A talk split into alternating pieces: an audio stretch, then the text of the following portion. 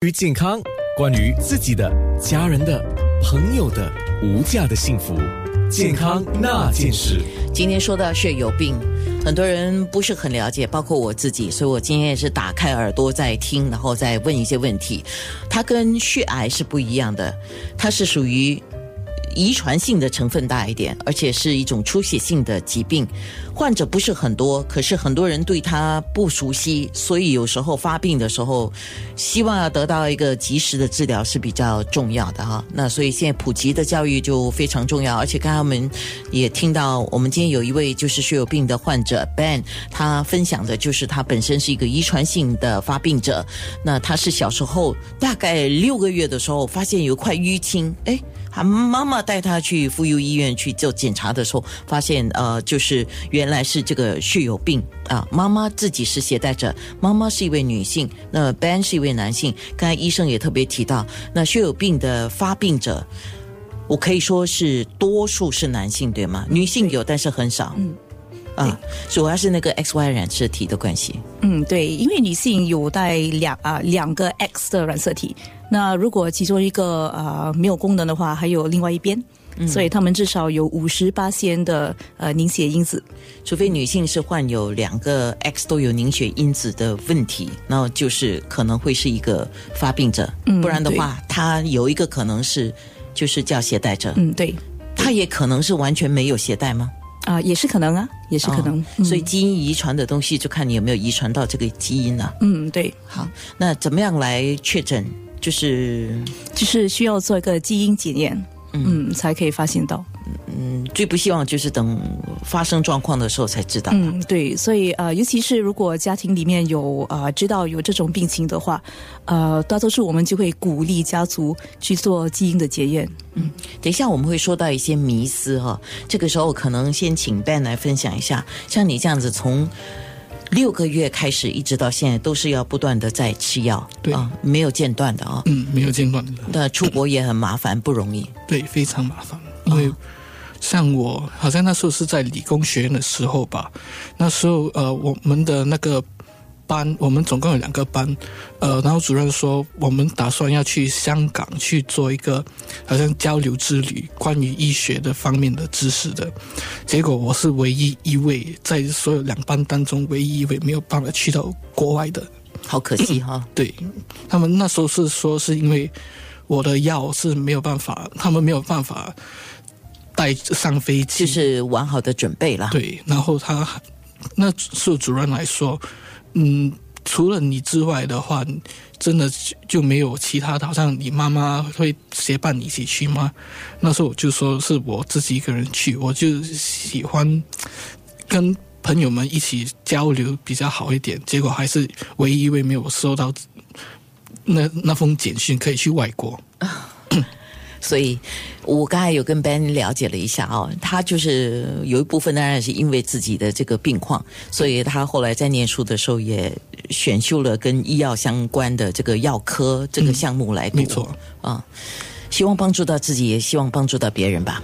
嗯，我希望吧。像你。呃，家里除了你是一个男孩之外，还有其他的孩子吗？我还有一个弟弟。呃，第一他算是幸运的，因为我妈妈在他怀他的时候，其实他有做胎儿毛绒来检测这个小孩他有没有。呃，几率会得到血友病。幸好的是，医生那时候检测，他是说他有九十五八千的几率，他不会得血友病，所以这个他也他就留下来了。所以他现在不是带病者，对他不是带病者。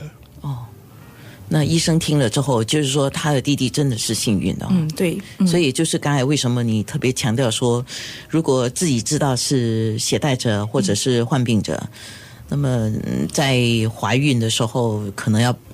额外的小心，对，跟做出一些困难的选择。嗯，对，因为携带者其实有五十八线的可能性，呃，把那个血友病的基因传给儿子。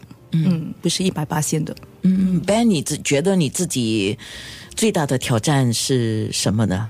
嗯，就是被人家认为我不行吧。啊，嗯，就好像那时候，因为我毕业之后还有。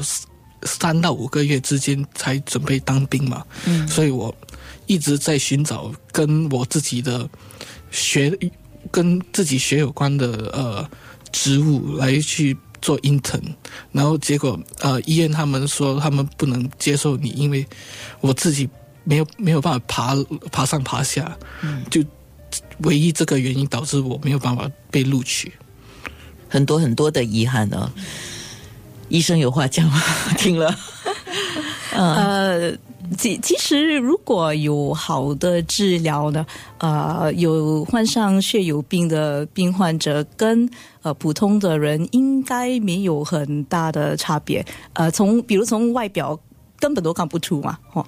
所以就是为什么我这种普及教育是非常重要。嗯哦，那么我想请问主角富裕医院的血液病科和肿瘤科资深顾问医生林清威医生啊，那血友病有分两型，是哪两型呢？呃，有一种是 A 型的血友病，那 A 型的他们缺乏的是第八个凝血因子，呃，另外一种是 B 型的血友病，他们就呃缺乏了。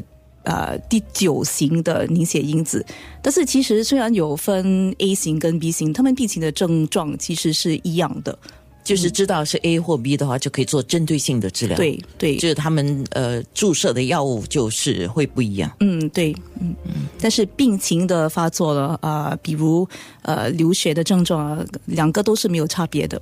OK，血友病有三种。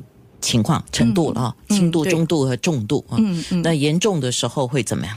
如果是严重的话，有时候啊呃很少刺激到他们，也会有啊肌肉跟关节呃流血的症状。嗯嗯啊中等的呢是需要很像动手术的时候啊，或者啊有出一些意外才有出血的症状。而啊比较轻度的血友病，他们是需要真的碰到啊很呃。好像一个很大的手术才会发现到一些出血的症状，不然的话，日常生活是不应该有什么出血的现象。是，也就是为什么刚才 Ben 讲说他不能够太多体力上的活动，嗯，不不太可以参与了，就是因为他不知道他会得到怎么样程度上的影响，对不对？对，哦，所以这个就是，嗯，不容易的事情。对我只能说。其实我一直都想证明我自己，其实我可以生活的跟普通人一样，嗯，就好像今年的国庆庆典一样，我也是负责帮忙处理很多那些呃，支那些票门啊、门票，还有负责处理背那些背包的那些工作，其实。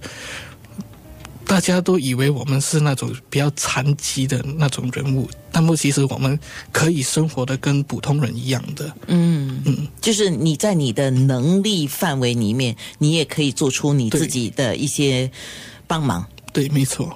嗯，是。所以普及教育还真的很重要，所以这个我是一直在强调哈。特别刚才我们一开始有提到，像 Ben 这样子，他六个月开始就要接受治疗，一直到现在，这是终生要接受治疗的哈。呃，所以在。嗯，那个资金上，就是说在医药费上是的确需要一些帮忙的，所以新加坡血友病协会 HSS 在这个九月是为血友病的病患来筹集一些资金。那除了我们要消除一些迷思，等一下我们要讲一点迷思，那也要了解到一个 HSS 的一个情况。那筹款活动你可以上网去了解，就是 http column slash slash，然后 hemophilia。H A E M O P H I L I A dot O R G dot S G 健康那件事。